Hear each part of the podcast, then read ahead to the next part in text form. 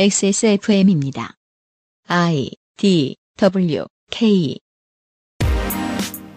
그 아실의 유승균 PD입니다. 지금으로부터 딱 9년 전인 2011년 7월 22일 노르웨이의 우테이아 섬에서 폭발물들의 중화기로 무장한 사람이 많은 무고한 시민을 죽이고 다치게 만들었습니다. 북극여우 소장과 함께 이번 주말에 이 사건을 되돌아보겠습니다. 2020년 7월 네 번째 금요일에 그것은 알기 싫답니다.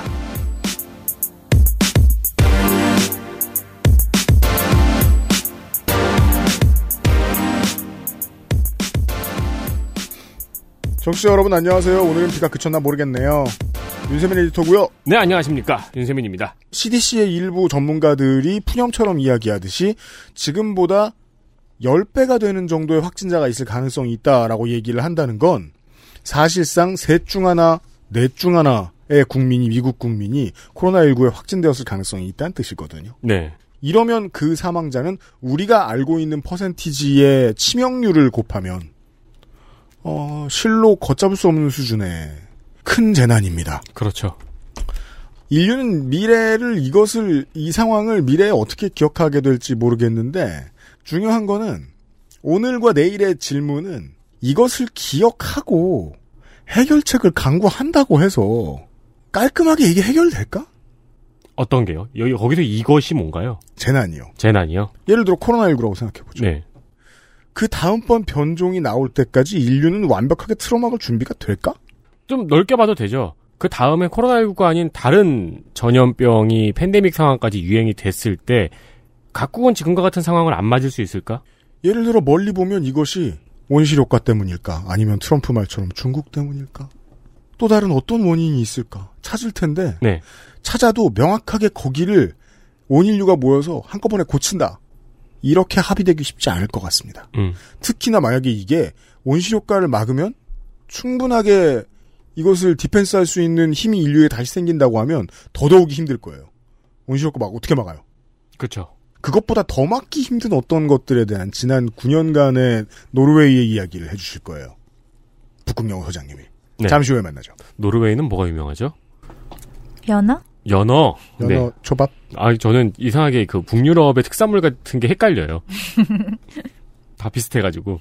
제 느낌으로. 그 먹은 청어 이런 거. 아, 그것도 노르웨이인가요? 청어는 노르웨이도 많이 먹고 스웨덴도 많이 레, 먹고. 레, 레비스트레밍인가? 아, 수스트리밍. 아, 슈르스트레밍. 예. 홍어회의 다른 이름이죠. 다른, 다 다릅니다. 처음입니다. 알아요. 그것은 알기 싫다는 한의사가 제시하는 건강 솔루션 닥터라이즈 독일산 맥주 효모로 만든 데일리라이트 맥주 효모 비오틴 액세스 무릎 양기기 섹션 8시간 달아낸 프리미엄 한방차 더 쌍화에서 도와주고 있습니다. Bluetooth, headphone, Monster, Sony, Zabra, wireless. Join the freedom. Access Mall.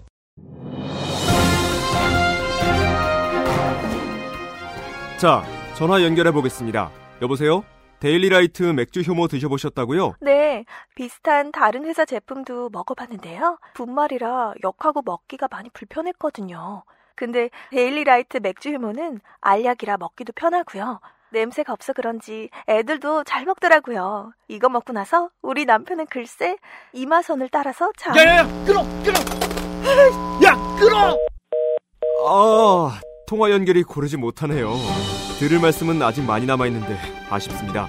말할 수 없는 고민 직접 확인해 보세요. 데일리라이트 맥주 효모. 임금님께 진상한 전통 방식 그대로 현대인에 맞춘 프리미엄 한방차 더 쌍화 어 그것 만지지 말고 우리 한 숟갈만 더 먹자 아, 엄마가 장난감 줄게 얼른 먹자 아, 아 아니 아니 그러지 말고 아, 아.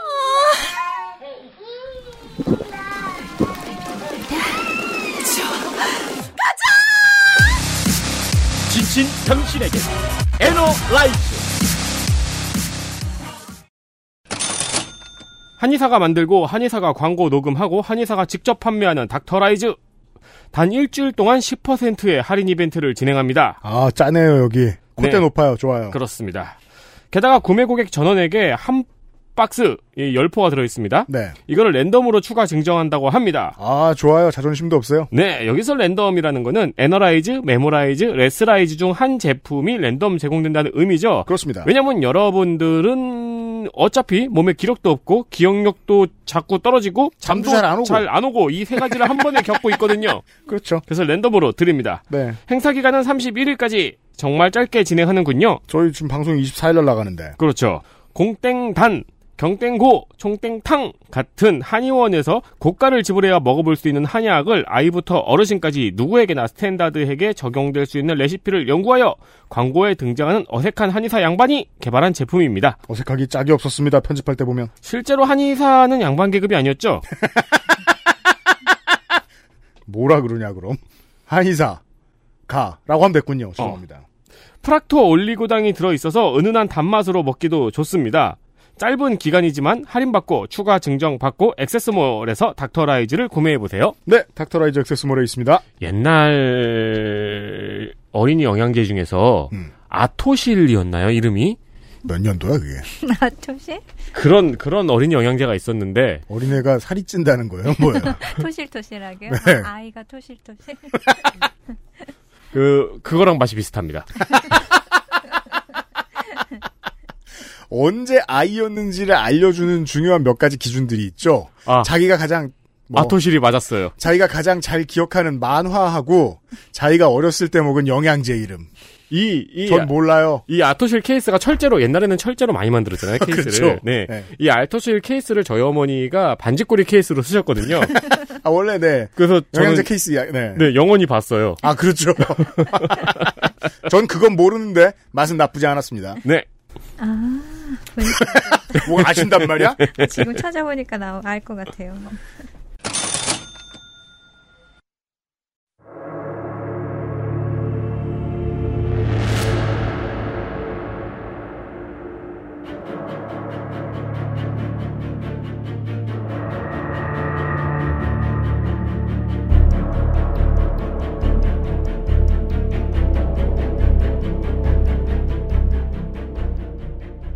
인사를 안 나눴군요. 북소장이 오셨어요. 어서 오세요. 안녕하세요. 북궁여우입니다. 네, 잘 지내셨습니까? 네, 잘 지냈습니다. 네.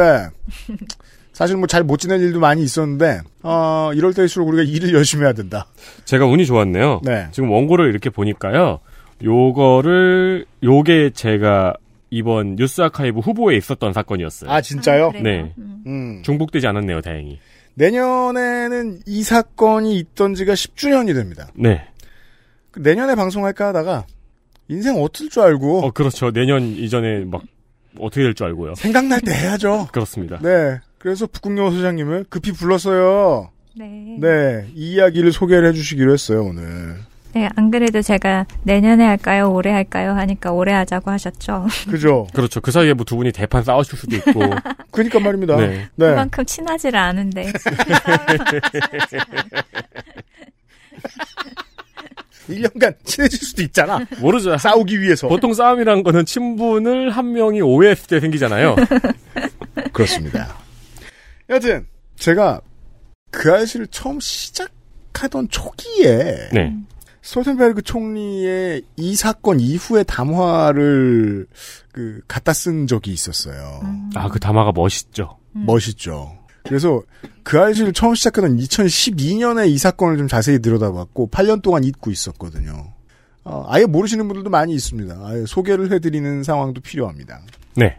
네. 네, 저한테도 뜻깊은 뭐라 뜻깊다고 하긴 그렇지만 좀 음. 특별한 사건이죠. 제가 스웨덴에 있기 전에 노르웨이에서 잠시 있었었고 네. 그리고 또 이때가 제가 놀러를 갔다가 돌아온 지 딱 일주일 만에 벌어진 사건이었거든요. 음. 당시엔 어디 계셨어요? 당시 노르웨이 스웨덴에 노르웨이에 놀러를 갔다가 여름에 한국으로 딱 돌아오고 일주일 아. 후에 이 사건이 벌어졌었기 때문에 그렇군요. 당시 있던 친구들하고도 연락을 하고 그러느라고 저한테도 되게 뭐라 그럴까 크게 다가온 사건이었죠. 아, 음. 그렇겠네요. 일주일이셨으면 노르웨이에 아직 계신 지인들이 있었겠네요. 그렇죠. 네. 음.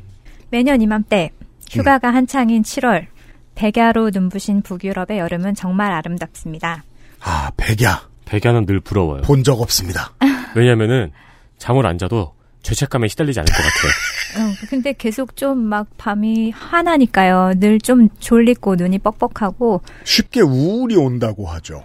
그런가요? 전 좋긴 좋았어요. 밝으니까 좋은데 밥을 되게 하루에 네다섯 개씩 먹어요. 아 그래요? 네, 저녁이 되면은 9시 돼도 계속 화나고 10시 돼도 화나고 그러니까 출출하면 뭐 또 먹고 또 먹고 그 예전에 뭐 6, 70년대쯤에 진행됐다던 이 알래스카 주민들의 건강에 대한 그런 보고에 대해서 본 적이 있어요. 음, 백야 기간에 말씀해 주신 대로 살이 찌고 음, 우울증이 많이 온다. 그럴 수도. 그렇지만 관광객은 백야를 보러 가요. 어, 밖에 있는 사람들은 그렇죠. 음. 그 영화 인썸니아 보면은 거기서 알파치노- 알래스카가 배경이죠. 네네 거기서 조지 클루니 아니구나 주연 알파치노 맞네요. 네. 알파치노가 이 계속 불면증에 시달리면서 막 창문을 가리려고 온갖 음. 가구를 창문에 막아도 계속 들어오는 햇빛에 질려하는 예, 영화 처음부터 끝까지 계속 그래요. 그 맞아요. 암막 커튼을 쓰면 되는데. 그걸 몰랐나 보죠 알파치노는. 네, 하여튼 북유럽의 여름은 정말 아름답습니다.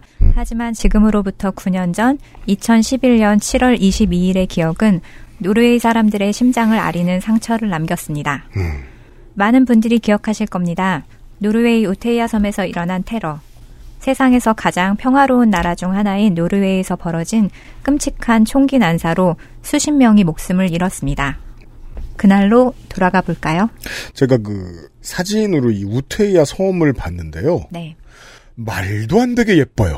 예쁘죠? 정말로 깜짝 놀랄 정도로 예뻐요. 네. 네. 휴양지 같은 곳이고 그리고 매년 매년 이곳에서 이제 이 이 조직이 행사를 했었다고 해요. 네. 전통으로. 2011년 7월 22일 금요일 오전. 이번 주군요. 네, 딱 오늘이죠. 음, 저희 녹음하는 오늘이에요. 네. 한 남자가 수도 오슬로 북쪽에 위치한 도시 아나스타의 농장을 나섰습니다. 머리를 깔끔하게 빗어 넘긴 깔끔한 차림의 남자는 차를 몰고 노르웨이 수도인 오슬로 중심가를 향했습니다. 차 안에는 다량의 폭발물이 실려 있었습니다. 오후 3시 25분, 오슬로의 중심가에 거대한 폭발음이 울렸습니다. 총리의 집무실이 있는 17층짜리 정부 청사 유리가 전부 깨지며 날아갔고 검은 연기가 가득 퍼져나오고 있었습니다. 저 건물 전체, 그죠? 네. 네. 피투성이가 된 사람들이 거리에 쓰러져 있었고 피 묻은 구두, 옷가지, 건물의 조각, 유리, 자갈 이런 것들이 온 거리를 나뒹굴고 있었습니다. 현장에서 목격한 이들은 마치 전쟁터 같았다고 증언합니다. 폭발 사고로 9명이 목숨을 잃었고 209명이 부상을 당했습니다. 그 중에 12명이 중상입니다. 근처에 있던 버스 기사는 그 광경을 보고 토할 것 같았다고 했습니다. 그렇죠. 일반인들은 그런 모습을 볼 일도 별로 없기도 하고 정부청 노르웨이의 정부청사는 오슬로 시내에 그 사람들이 많이 돌아다니는 곳에 있나 봐요. 시내 중심가에 있긴 한데 이때가 휴가라서 그렇게 많이 돌아다니진 않았어요. 그나마 그게 다행이었죠. 네. 아마 삼풍백화점 사고 났을 때가 이거랑 비슷한 게 아니었을까 싶어요. 음, 그 정도의 규모였나요? 17층 건물에 유리가 다 깨졌대잖아요. 어. 사진을 몇 개 보여드리고 싶은데 음. 잠깐 이렇게 보여드려도 돼요? 네. 저도 지금 보고 있습니다. 저희들은 지금 메신저를 통해서 북극영 소장이 보내주신 그 당시의 상황이 찍혀 있는 사진들을 보고 있는데요. 전쟁 영화보다 조금 더 처참합니다. 폭발의 규모가 어마어마했나 보네요. 정말로 이 큰 건물의 유리창이 팡 하고 다 터졌나 보네요. 저희도 인명 피해가 이제 여덟이어서 생각보다 그렇게 큰 폭발은 아니지 않았을까 그냥 생각을 했는데 사진을 보니까 또 그 증언하는 내용을 보니까 뭐 여러 가지가 날아다니고 옷까지 신발 이런 게 날아다녔다. 그래서 생각보다 컸나 하고 사진을 찾아보니까 정말 도시가 폐허가 된 것처럼 이 구역이 폐허가 된 것처럼 그렇더라고요. 네. 이게 서울의 인구 밀도에서 이런 관공서에 일이 났으면 그 숫자가 아니었을 겁니다. 그죠? 그렇죠. 그렇죠. 네. 그리고 또 제가 이제 일부러 안 담은 사진 같은 걸 보면 파편에 파편이 온몸에 박혀 있거나 뭐 그런 음. 분들을 실어 나르고 이러는 좀 끔찍한 장면들도 있더라고요. 네. 경찰은 재빠르게 폴리스 라인을 설치하고 빌딩에 있는 사람들을 대피시켰습니다. 출동한 앰뷸런스에 피 흘리는 희생자들을 싣고 근처 오슬로 대학 병원으로 호송했습니다. 다음날 발표한 경찰의 보고에 따르면 폭발은 차량 폭발 테러에 의한 것으로 약 950kg에 달하는, 다량의 폭발물을 실은 자동차가 최초 폭발의 그 원인이라고 합니다. 아니, 1 톤에 차한 대에 1톤에 달하는. 그러니까요. 네, 네. 차가 생각보다 크더라고요. 막 벤 같은 차 있죠. 음. 아, 예. 조금 높은 밴. 네. 네. 그렇다고 쳐도 가득 채웠다고 할 수 있네요. 그래, 그- 네. 그러게 거예요. 말이에요. 폭발물은 비료 등의 화학약품으로 제조한 것으로 1995년 168명이 숨진 미국 오클라호마 네. 시티 트럭 폭탄 테러에 사용된 것과 같은 종류라고 합니다. 음, 기폭제가 사용되었는지는 확실하지 않다고 했습니다. 그건 보통 알아볼 수 없습니다. 아, 네. 그래요? 네. 어, 다행히 옌스 스톨덴베르그 총리는 건물에 있지 않았고 시그베르 윤센 재무부 장관은 덴마크에서 휴가를 보내고 있어서 목숨을 건질 수 있었습니다. 7월이 노르웨이 주요 휴가철이라서 폭발 장소에는 평소보다 사람이 극히 적었습니다. 그래야 이 숫자가 이해가 될 것 같습니다. 제가 지금 이 사진을 보니까 알겠습니다. 평상시였다면 피해자 수가 수십 배에 이르렀을 것이라고 합니다. 그러게요. 실제로 이제 여기는 우리나라 어떤 공장처럼 휴가가 딱 정해져 있어서 저희는 돌아가면서 휴가를 가지만 이때는 7월이면 그냥 다 빈다고 생각할 아. 정도로 북유럽은 휴가를 가거든요. 그리고 건물이 정부 청사라고는 생각할 수 없을 정도로 원래 모습을 봐도 좀 단촐하고 음. 아파트형 공장 같아요. 약간 그렇죠. 그런데 이 건물이 보통 건물이 아니라 어, 노르웨이 정부 지구라고 불리는 어, 레이링스 크발탈렛이라고 불리는 곳인데 네. 어, 정부 청사가 여기 다 모여 있어요. 근데 이 건물 중에 보시기에 아파트 같다고 했지만 두세 음. 채는 세계 문화유산 후보에 오를 만큼 아름다운 건물이라고 지정이 돼 있었는데 그렇군요. 어, 피카소가 직접 그린 벽화 다섯 점으로 장식이 돼 있는 건물이었거든요. 아, 그래서 그 중에 Y 빌딩이라는 곳은 이제 피카소가 그린 업으로 외벽을 장식했는데 이걸 만드는 데만 한 17년이 걸렸다고 해요. 아, 네, 그런 경우들 있죠. 벽 전체에다가 뭐 뭐지? 사암의 느낌이 나도록 해서 전문가랑 오랫동안 작업을 해서 굉장히 희귀한 건물이라고 하더라고요. 그리고 또 로비에는 피카소의 갈매기라는 작품이 설치가 되어 있는데 네. 테러 이후에 건물 안전 때문에 허물고 재건축을 해야 된다는 진단이 내려졌고 근데 또 한편 문화유산이라서 보호해야 된다는 주장하고 몇 년째 팽팽히 맞서다가 음. 어, 지난 3월 정부가 재건축을 실행하기로 최종 결정을 했다고 합니다. 아, 지금은 이제 이 사고 이후부터는 이곳을 쓰지 않았나요? 어, 쓰기는 썼어요. 또 썼어요, 또. 네, 쓰기는 썼는데 보수하고 아, 이렇게 썼으니까 이런 걸로 의견이 갈렸겠죠. 계속 쓸 건데. 음. 아하, 예. 근데 그 예술 작품에 대한 것 때문에 가장 크게 의견이 갈렸던 것 같아요. 아, 그러게 말입니다. 그죠. 그럼 그 다음 질문은 그건 거예요. 아니, 이제 혐오에 의한 범죄라고 널리 알려진 것인데 혐오에 의한 범죄는 가급적 많은 희생자를 원한단 말입니다. 그 2010년대에 꾸준히 이어지고 있는 미국의 총기 사고를 봐도 그렇거든요. 꼭 사람 많은 데 갑니다. 근데 사람 많은 데 간 건 맞는데 사람이 없을 때 갔어요. 그렇죠. 네. 왜 그럼 테러범이 하필 이 휴가철에 이런 만행을 감행했을까요? 바로 다음 동선이 그 이유를 말해줍니다. 오슬로에서 폭탄이 떨어진 지 1시간 반 후 오후 4시 57분 오슬로에서 35km 떨어진 북서쪽의 호숫가에서 경비원 앞에 제복을 입은 경찰 한 명이 나타납니다. 경찰은 페리 조정수에게 어, 호수 건너편의 우테야 섬으로 태워다 달라.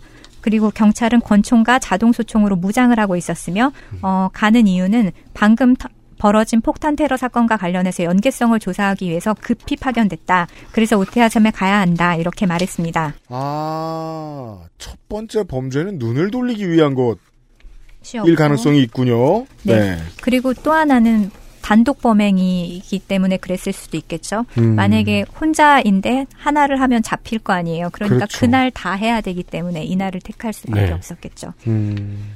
그날 우테이아 섬에는 당시 노르웨이 집권당인 노동당의 청년 캠프가 진행되고 있었습니다.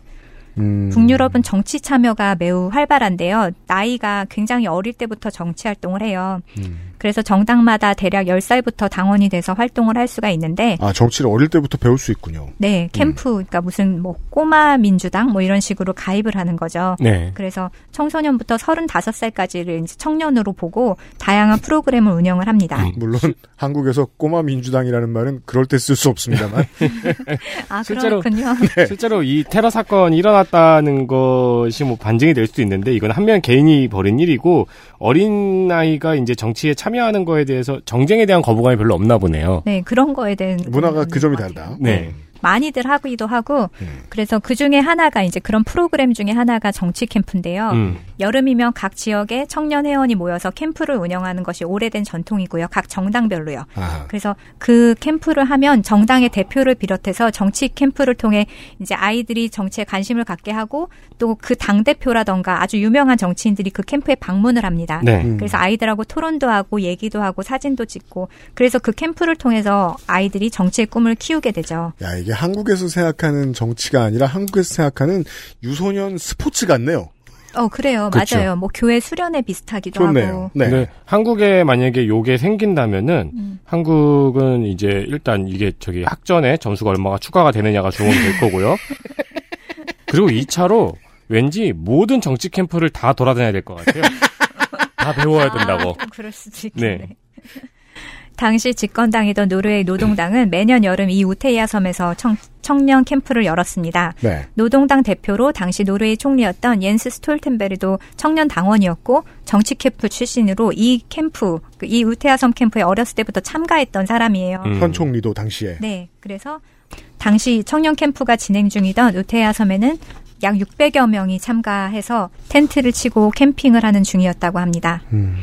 그리고 이 섬은 육지에서 500m 떨어진 곳이라서 출입을 할 수 있는 방법은 보트밖에 없는 육지와는 단절된 곳이었습니다. 그러니까요. 다리 이런 거 없습니다. 오, 그- 5, 6도 같아요. 그래서 이 사진을 보고 여기에 텐트를 치고 600여 명의 청소년들이 캠프를 하고 있었으면 진짜 재밌겠다라는 생각이 절로 네, 들어요. 진짜 재밌었을 거예요. 네. 오후 5시 15분 경찰이 탄 보트가 우테야 섬에 정박했습니다. 경찰은 섬에 도착한 후 공지사항이 있다면서 사람을 불러 모았습니다. 600여 명의 사람들은 무슨 일인가 싶어서 경찰이 지시한 곳에 모두 모였습니다. 경찰은 모두 가까이 오라고 말한 후 가방에서 자동 소총을 꺼내 난사를 시작했습니다. 총알이 떨어지자 옆총으로 총을 바꿨습니다. 탈출이 불가능한 섬이 지옥으로 변했습니다.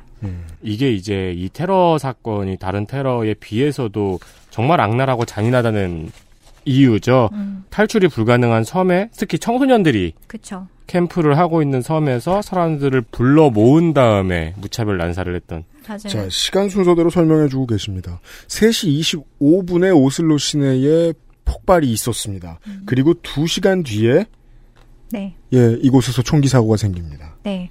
오후 5시 26분에 첫 번째로 총기 발사 신고가 접수됐습니다. 당시 현장에서 총탄을 피해 숨어 있던 참가자가 휴대전화로 신고를 했는데요. 신고 내용에 따르면 경찰 제복을 입은 남자가 캠프에 참가한 아이들에게 무차별 총격을 가하고 있다. 남자는 키가 크고 금발에 북유럽 사람처럼 생겼다고 했다, 했습니다. 그리고 그 사람은 사람들을 불러 모은 후에 들고 있는 총으로 전후 좌우 가리지 않고 보이는 사람마다 난사했다. 섬 전체는 비명을 지르며 달아나는 10대들과 보호자들로 아수라장으로 변했다고 했습니다. 사람들은 앞다투어 총을 든 남자를 피해 도망쳤고 일부는 호수에 뛰어들었습니다. 육지를 향해서 필사적으로 헤엄치는 사람들을 향해서 남자는 총을 조준해 발사했습니다. 몇몇은 풀숲에 몸을 숨겼고 몇몇은 물속 바위 아래 숨을 참고 몸을 숨겼습니다. 숨어 있는 생존자들은 소리가 나지 않게 문자를 통해서 구조 요청을 보냈습니다. 당시 4명의 소녀들과 함께 화장실에 숨어 있던 한 소녀가 엄마에게 보낸 문자에 따르면 한 남자가 오슬로에서 벌어진 폭탄 테러에 대해 말할 것이 있다며 아이들을 모은 후에 총을 쏘기 시작했다. 소녀는 당시 화장실 안에 숨어 있었는데 화장실 문 밖에 사람들이 총에 맞아 죽었으니까 전화를 걸지 말고 문자로 나에게 말을 해달라. 소리 나면 들킨다. 이렇게 말했다고 합니다. 엄마에게 보낸 내용. 예. 또 다른 생존자는 남자가 서 있는 바위 아래에 숨어서 목숨을 건질 수 있었는데 남자는 섬 안에 있는 사람들에게 먼저 총을 쏘았고 그 다음에는 섬을 돌아다니면서 총을 쏜 후에 그 다음에 물속에 있는 사람들에게 총을 쏘았다고 합니다. 물속에는 시체가 떠다녔고 바위 아래서 남자의 숨소리를 들으며 숨어 있었다고 했습니다. 일부는 바닥에 쓰러져서 죽은 척했지만 브레이비크는 쓰러진 이들의 머리를 엽총으로 다시 쏘는 확인 사살까지 했습니다. 이 사건으로 69명이 사망했고 110명이 부상당했고 그중에 55명이 중상입니다. 당시 상황이 엄치, 어찌나 끔찍했는지 경찰은 초기에 사망자가 90명가량이라고 밝혔습니다. 중상자의 부상이 심각해서 사망한 것으로 보았을 정도입니다. 아, 네. 시신이 또한 흩어져 있었기 때문에 이틀 사흘이 지나서 발견되지 않은 경우까지 있었습니다. 한 사람이 많은 사람이 타지 못할 배였을 거예요. 움직였으면 이 화약은 어마어마한 무게를 싣고 들어온 겁니다. 한 사람이 들고 들어왔는데 이만큼의 사상자가 발생했다는군요. 예. 희생자 중에는 노르웨이 노동당에서 차기 지도자감으로 불리던 청년 정치인도 있었고, 그 다음 캠프에 참가한 아들과 함께 간 노르웨이 왕세자비의 이복 형제도 있었습니다.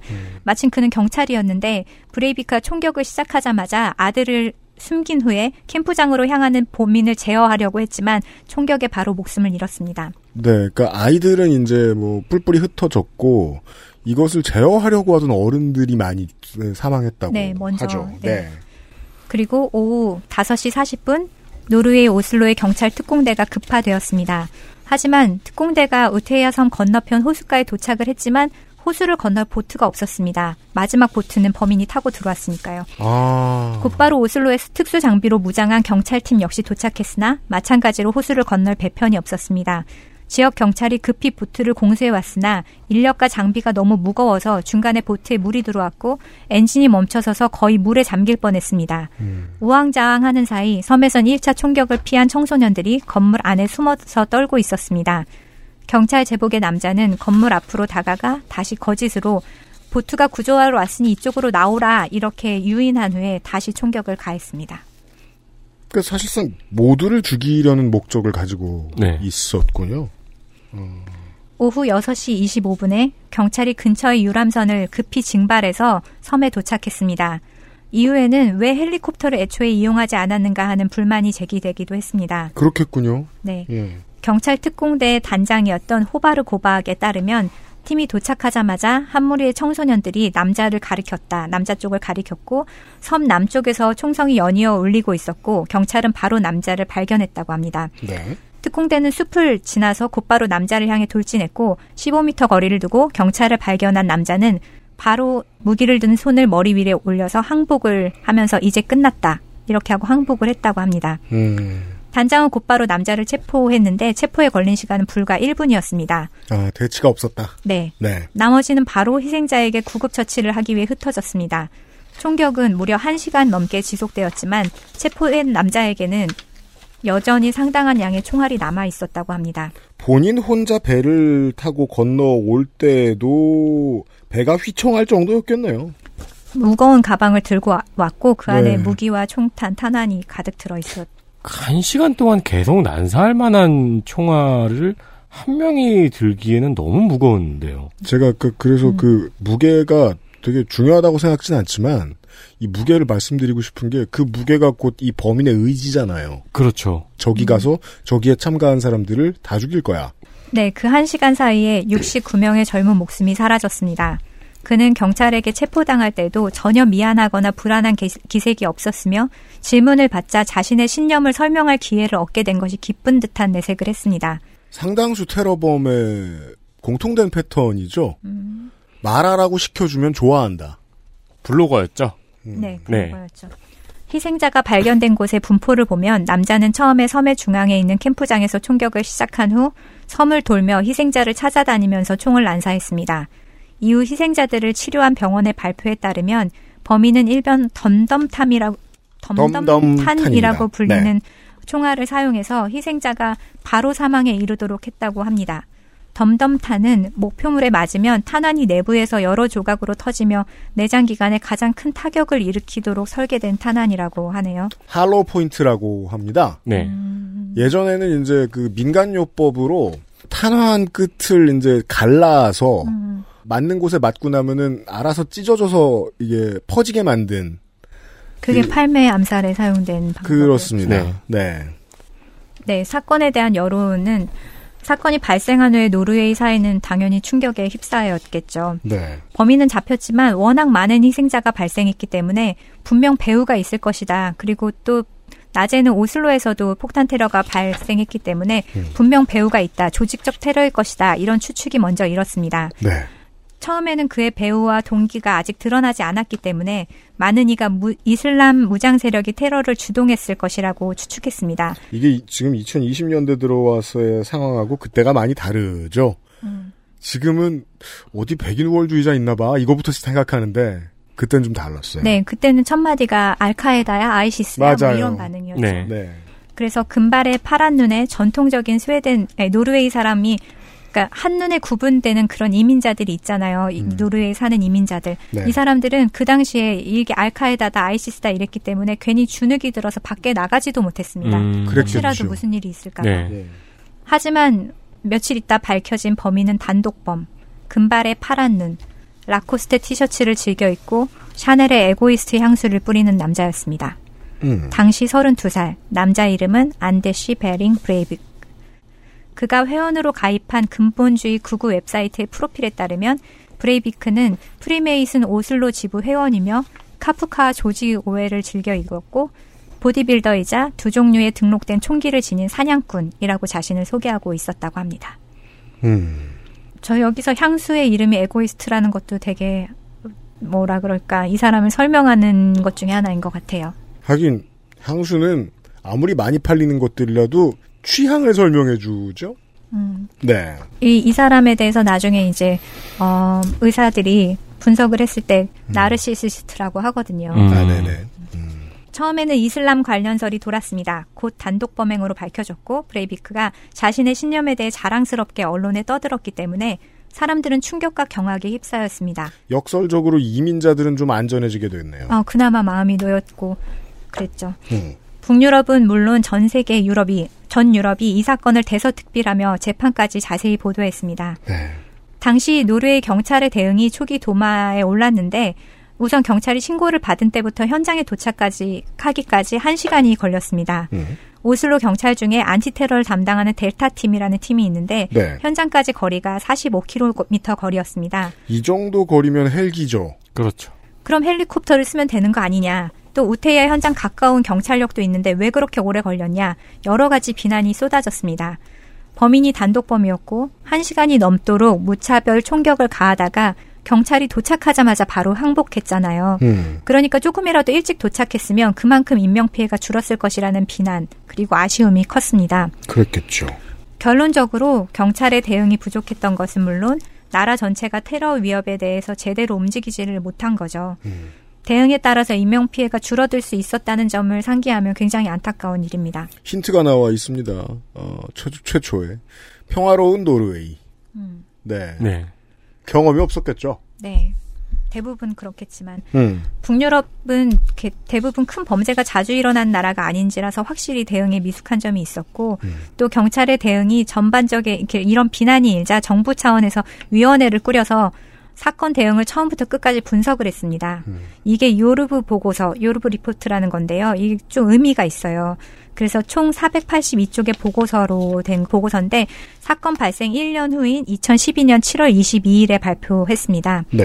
여기 이 위원회 위원이 총 10명으로 구성돼 있었는데 음. 그 중에 위원장이 유명한 기업인이자 변호사인 욜부. 그래서 욜부 리포트예요. 보고서. 아, 예. 원장의 이름, 위원장 이름. 그리고 그 다음 위원으로는 전직 노르웨이 국정원장, 학자, 뭐 기관 대표, 이웃나라 핀란드와 덴마크의 경찰이 포함이 되어 있었습니다. 음.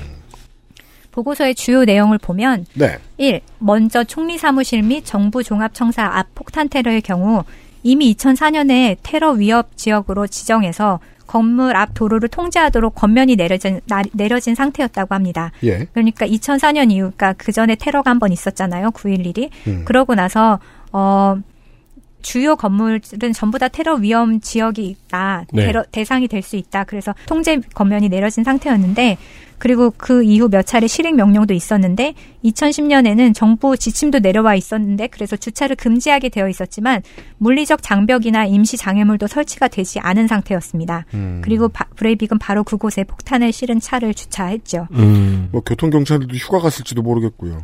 근데 네. 교통경찰이 휴가를 가도 이런 보안을 위해서 주차를 금지하는 거는 정부 청사에 security가 나와서 또 해야 될 일이기도 하잖아요. 휴가 갔을지도 모르겠고요. 그렇죠. 영화를 보면은 이 영화가 나온 게 있거든요. 음. 그래서 그 영화를 보면 말씀하신 대로 CCTV를 보면서 security가 저 차 무슨 차지? 뭐 차 번호 몇 번이지? 뭐 이 차 왜 주차돼 있는지 알아? 이러고 교신을 하는 중에 빵 하고 터져요. 음. 네.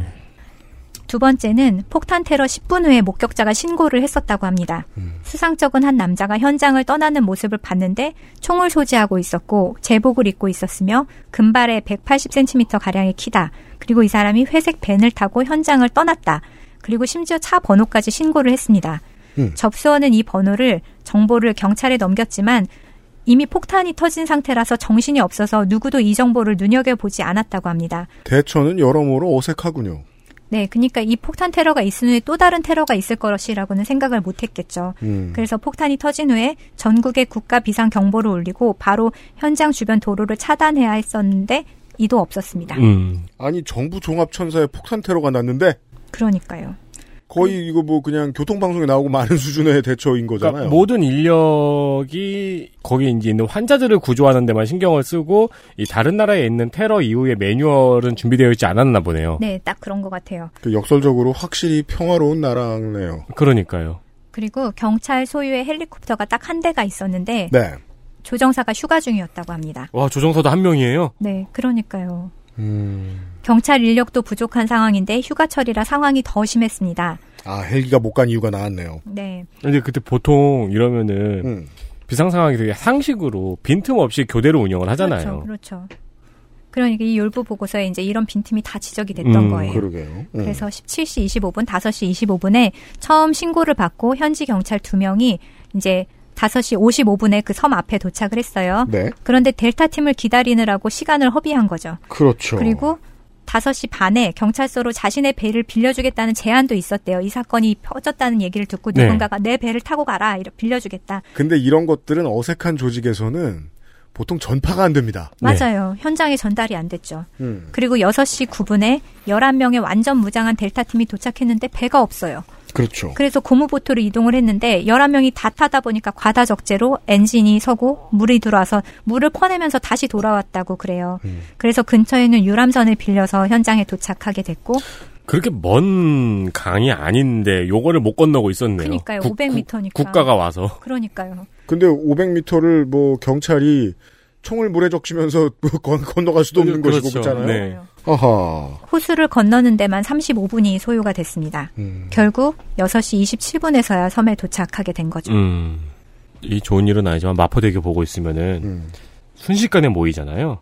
뭐가요? 자살자가 생기면은 음, 이게 청취자 여러분 그 저희의 지리적 특성인데요. 저희들은 이 그 극단적 선택 사고가 가장 많은 다리 앞에서 방송을 하잖아요. 네. 그래서 일을 하다 보면 몇 주에 한 번씩은 바지선을 봅니다. 네. 거기에서 인력이 나오고 아래에도 인력이 쫙 모여 있고 위에도 경찰들이 모여 있고 네고시에이터가 있죠. 네. 근데 상당히 빨라요. 그 배가 한두 대가 오는 것도 아니고 여러 이제 여러 용도의 배가 오는데 맞아요. 순식간에 와요. 되게 빠른 것 같아요. 요즘에 네. 신고하면 정말로. 그러게 말이에요. 이 사건이 또 전 세계 이목을 끈 이유는 이슬람에 대항해서 백인이 벌인 테러가 처음이었거든요. 그렇습니다. 당시로 치면. 네. 그래서 어 거기다가 또 노르웨이에서는 이게 7월에 일어난 사건인데 9월에 로- 노르웨이 총선이 있었어요. 어, 북유럽엔 다 극우 정당들이 있습니다. 네. 그런데 이 사람이 이제 이 범죄를 저지른 브레이비크가 극우주의자잖아요. 음. 하지만 극우주의 정당도 있거든요. 네. 극우주의 정당도 바로 선긋기에 나섰죠. 극우 정당들은 가장 열심히 일을 하는 사람들과 선거 때 선을 긋습니다. 네, 그리고 이 선거로 뜻밖에도 집권당인 노동당이 실각을 했습니다. 그리고 음. 보수가 집권을 했지요. 이거는 뭐 이념과 상관없이 재해가 그죠? 일어난 걸로 이해를 할 수 있겠네요. 네. 행정력 부재가 심판을 거죠. 받았다. 네. 음. 사실 피해자가 노동당이었음에도 보고서는 매우 자세하게 노르웨이 사회 전반이 안전 불감증이 걸려 있고 제대로 작동하지 못한 것을 지적했고 이것이 집권당의 무능에 대한 비판으로 이어졌습니다. 집권당의 유능한 점이 하나 보입니다. 총선을 앞두고 이런 보고서가 나오게 뒀네요. 네, 바로 선거 전에 나왔으니까요. 음. 그리고 어, 심지어 반대당의 대표, 현재 총리까지, 그그 지금 총, 지금 총리인데요. 음. 당시 그 반대당의 대표까지도 보고서가 이렇게 대놓고 솔직하게 써질, 써질 줄은 몰랐다. 이렇게 놀랐을 정도예요. 음. 조- 좋은 나라네요. 네. 그리고 당시 경찰총장은 발표 후에 그날 경찰은 최선을 다했음에도 보고서를 낸, 내는 동안 한 구절 한 구절이 뼈 아프고 고통스러웠다면서 희생자와 가족들의 아픔 그리고 어쩌면 구조될 수도 있지 않았겠나 하는 그런 회한 때문에 그런 회한을 가질 유족들은 얼마나 고통스럽겠는가 하면서 보고서가 나오자 바로 사퇴를 했습니다. 이것도 둘 다 진심이죠. 최선을 다했지만 경험치가 없, 실력이 없었으니, 없었으니까. 네. 음. 네. 범인은 진보당 노르웨이의 구구 정당 이름이 진보당이에요. 저 뭐 거긴 참 그러니까 싸잡아 말하는 참 미안합니다만 거긴 뭐 스웨덴의 극우 정당은 스웨덴 민주당 아니에요. 네. 동네 참. 네. 우리와 장명이 다르네요. 네, 좀 다르죠. 음. 하기사 미래통합당이란 이름이 보수 아, 정당이라고 그렇구나. 누가 생각을 하겠어요? 아, 거기 있는 사람들도 우리 엄청 우습겠구나. 그렇죠. 네. 퓨처 아니야 이러면서. 네. 통합 아니야 이러면서. 네. 극우정당인데 이 극우정당은 대대로 이민을 반대하고 순수한 노르웨이를 지지하는 당의 당원 이 사람이 그 당의 당원이었어요 사실 음. 그래서 한때 진보당의 지역 간부로 일하던 사람이었습니다 아. 어, 무슬림이 유럽을 집어삼키려 하고 있다면서 이민자를 극도로 증오하던 범인은 이민자에 관대한 노동당에게 타격을 입히기 위해서 당시 노동당 출신 총리와 강요가 있던 정- 관저와 정부 청사에 폭탄을 터뜨렸고 미래의 노동당을 이끌어갈 지도자의 싹을 잘라버리기 위해서 우테야 섬을 찾아와 학살을 저지른 것입니다. 야, 이게 뭐, 와, 거의 뭐, 저당이 잘못한 것 같아. 그래서 이민자가 많이 들어왔어. 외국인들이 많이 들어왔어. 이렇게 생각을 하면 무슨 당 전당대회 찾아가서 이런 일을 저지른 거하고 똑같은 거잖아요. 네, 그렇죠. 음. 네. 근데 더, 더 무서운 근데 건 전당대회보다 훨씬 더 악질이 있죠. 네. 네. 미래를 없애버리겠다는 10대 아이들을 찾아가서 그렇죠. 그렇게 시, 아, 했으니까요. 10 대 아이들이라는 점에서. 이제 뭐, 지금은 뭐, 돈 없을 때 팔기도 하고 그랬는데, 한국의 오래된 정당들은 연수원을 가지고 있어요? 음. 네. 그런 데 같은, 뭐, 뭐, 좀 성격이 약간 다르겠습니다. 그리고 이게 진짜 악질적인 게 보통의 테러는 사람들이 모인 곳에서 총을 난사를 하잖아요. 그러니까 그들에게 중요한 것은 내가 사람을 향해 총을 난사한다는 행위인데 브레이비크가 악질적인 거는 내가 총을 난사한다는 행위보다 더 중요한 게 사람을 죽이는 거였어요. 빈틈없이 죽이는 것. 정리하면 브레이비크가 저지른 오슬로 폭발 테러로 8명이 사망하고 200여 명이 부상을 입었습니다. 우테야 섬에서 이뤄진 총격에 의해서 69명이 목숨을 잃었습니다. 노르웨이에서 살인 사건으로 1년에 몇 명 정도가 사망하는지 아세요? 우리나라가 평화롭다며요. 거예요. 2009년에 정점으로 1,400명 정도를 기록했는데, 오, 되게 많이 죽네요. 2016년 현재는 950여 건이다. 노르웨이에서 사망 사건, 살인 사건으로 인한 사망자 수는 1년에 25명에서 30명입니다. 평화롭네요. 작년도 25명인가 그랬을 거예요. 어. 그해 노르웨이 전체에서 타살로 사망한 사람이 111명, 그 중에 77명이 브레이비크가 음, 저지른, 한 사람이. 네.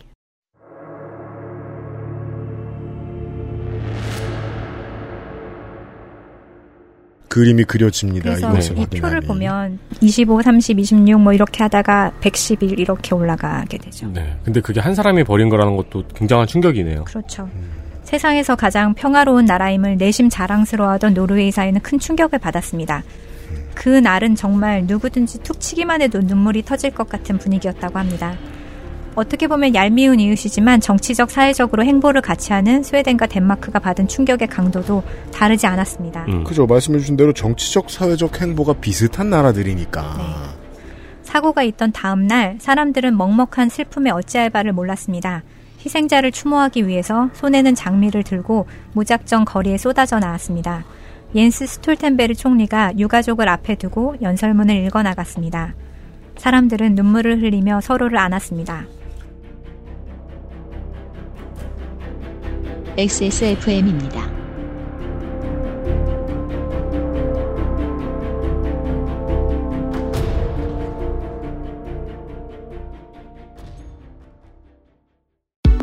Bluetooth. Headphone. Speaker.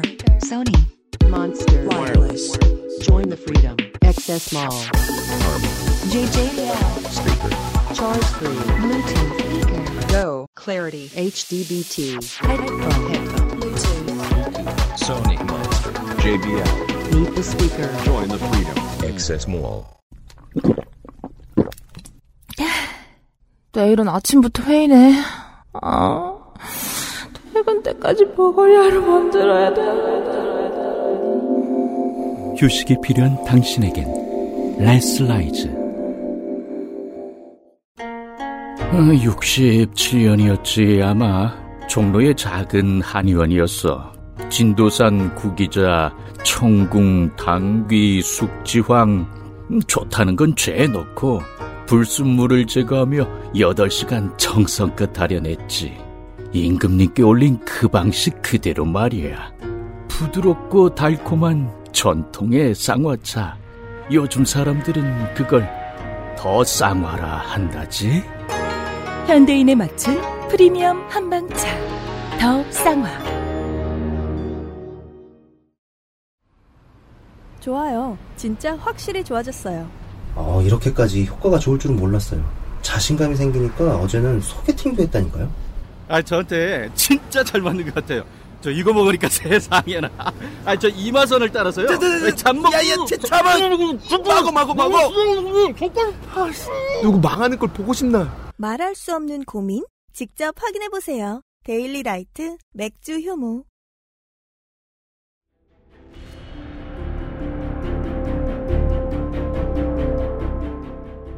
옌스 스톨텐베르 총리가 유가족을 앞에 두고 연설문을 읽어 나갔습니다. 사람들은 눈물을 흘리며 서로를 안았습니다. 이거 좀 읽어주세요. 우리는 여전히 충격에 빠져 있지만 우리는 우리의 가치를 포기하지 않을 것입니다. 테러리즘에 대한 우리의 응답은 더 많은 민주주의, 더 많은 개방성, 더 많은 인류애입니다. 안일함은 절대 아닙니다. 현장에 있던 한 소녀가 누구보다 잘 말해 주었습니다. 만약 한 사람이 그만큼의 증오를 만들어낼 수 있다면 우리가 함께함으로 얼마나 큰 사랑을 만들어낼 수 있을지 상상합시다. 예, 이게 2011년 7월 23일 테러 다음 날 옌스 스톨텐베르 총리의 연설인데요. 이게 저는 참 무섭다고 생각했던 게 24시간 만에 이런 문장이 나왔어요. 네.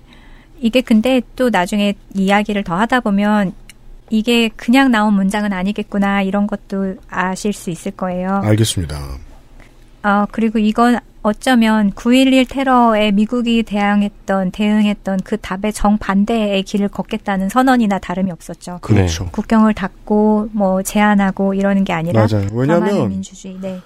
엄단하겠다는 말은 네. 처음부터 영혼이 없게 들렸어요. 음.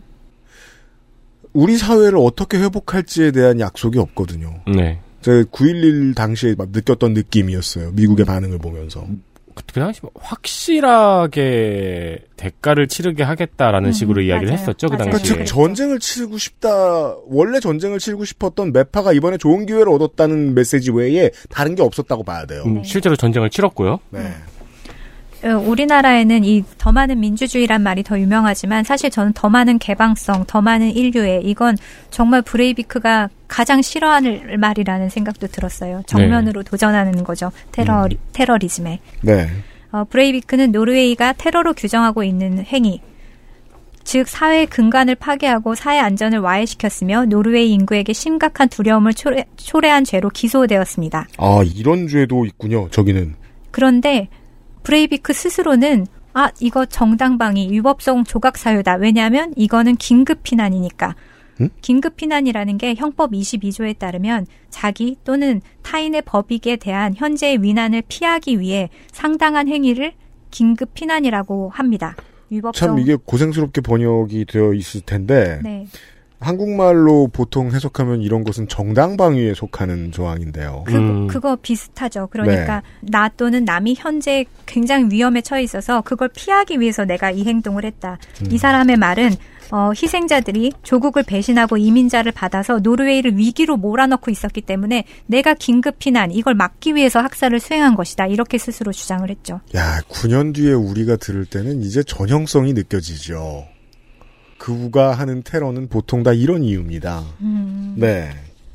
공판 과정에서 브레이비크의 변호사는 브레이비크가 정신적으로 문제가 있다는 주장을 했습니다. 변호사는 이도저도 안 되면 이리로 가야 됩니다. 네, 정신질환임이 인정이 되면 브레이비크는 복역 기간 동안 감옥이 아닌 병원에서 치료를 받게 됩니다. 법원이 지정한 범죄 심리학자는 브레이비크를 편집 조현병이라고 진단했습니다. 보고서에 따르면 약물 복용의 흔적도 있으며 과대망상과 공감 능력이 결여된 것으로 보인다고 했습니다.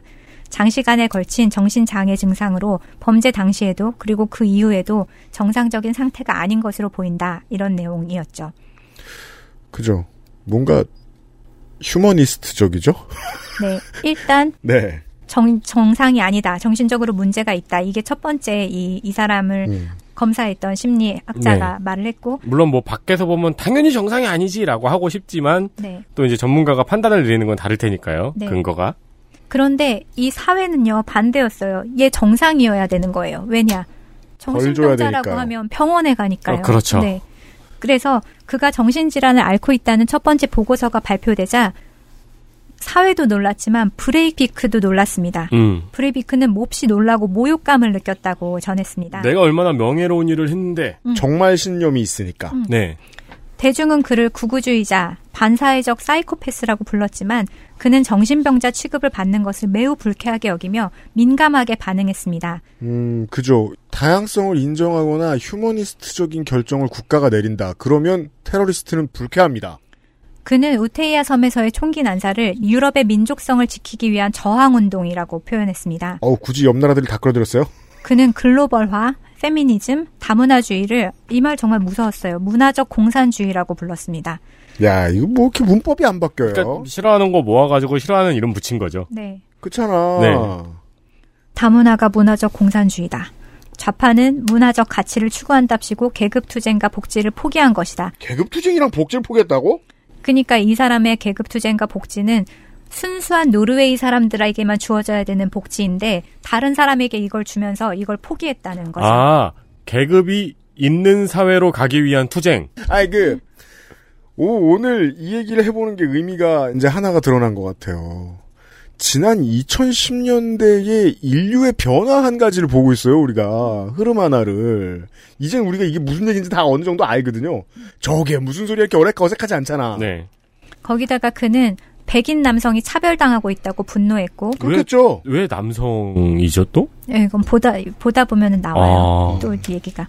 또 진정한 애국자인 그는 이민자의 바- 이민에 반대하고 민족주의를 지향하며 전 세계를 뒤덮는 이슬람을 막기 위한 투쟁을 하고 있다고 말했습니다. 제가 오늘 점심 먹을 때 뭘 느꼈는지 아세요? 전 세계는 빅맥에 뒤덮여 있어요. 그렇죠. 특히 제 위도 그래요. 글쎄요. 그걸 막는 일이 정치적으로 숭고한 일일 거라고 생각하지 않는데요. 아이러니하게도 정신질환을 주장하면 감형이 되거나 감옥이 아닌 병원에서 형을 살 수 있기 때문에 많은 범인이 심신미약을 주장하는 반면 브레이비크는 강하게 저항했습니다. 나는 사이코패스 아니다. 이것도 읽어주세요. 저보다 나- 더잘 네. 어울릴 것 같아요.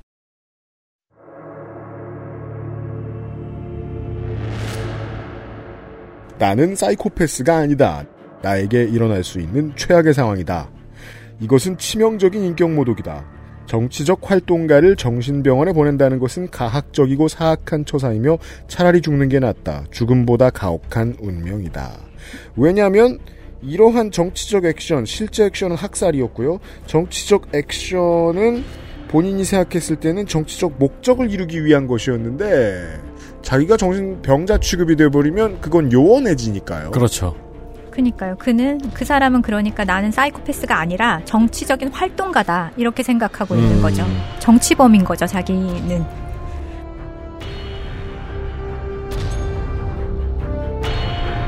XSFM입니다.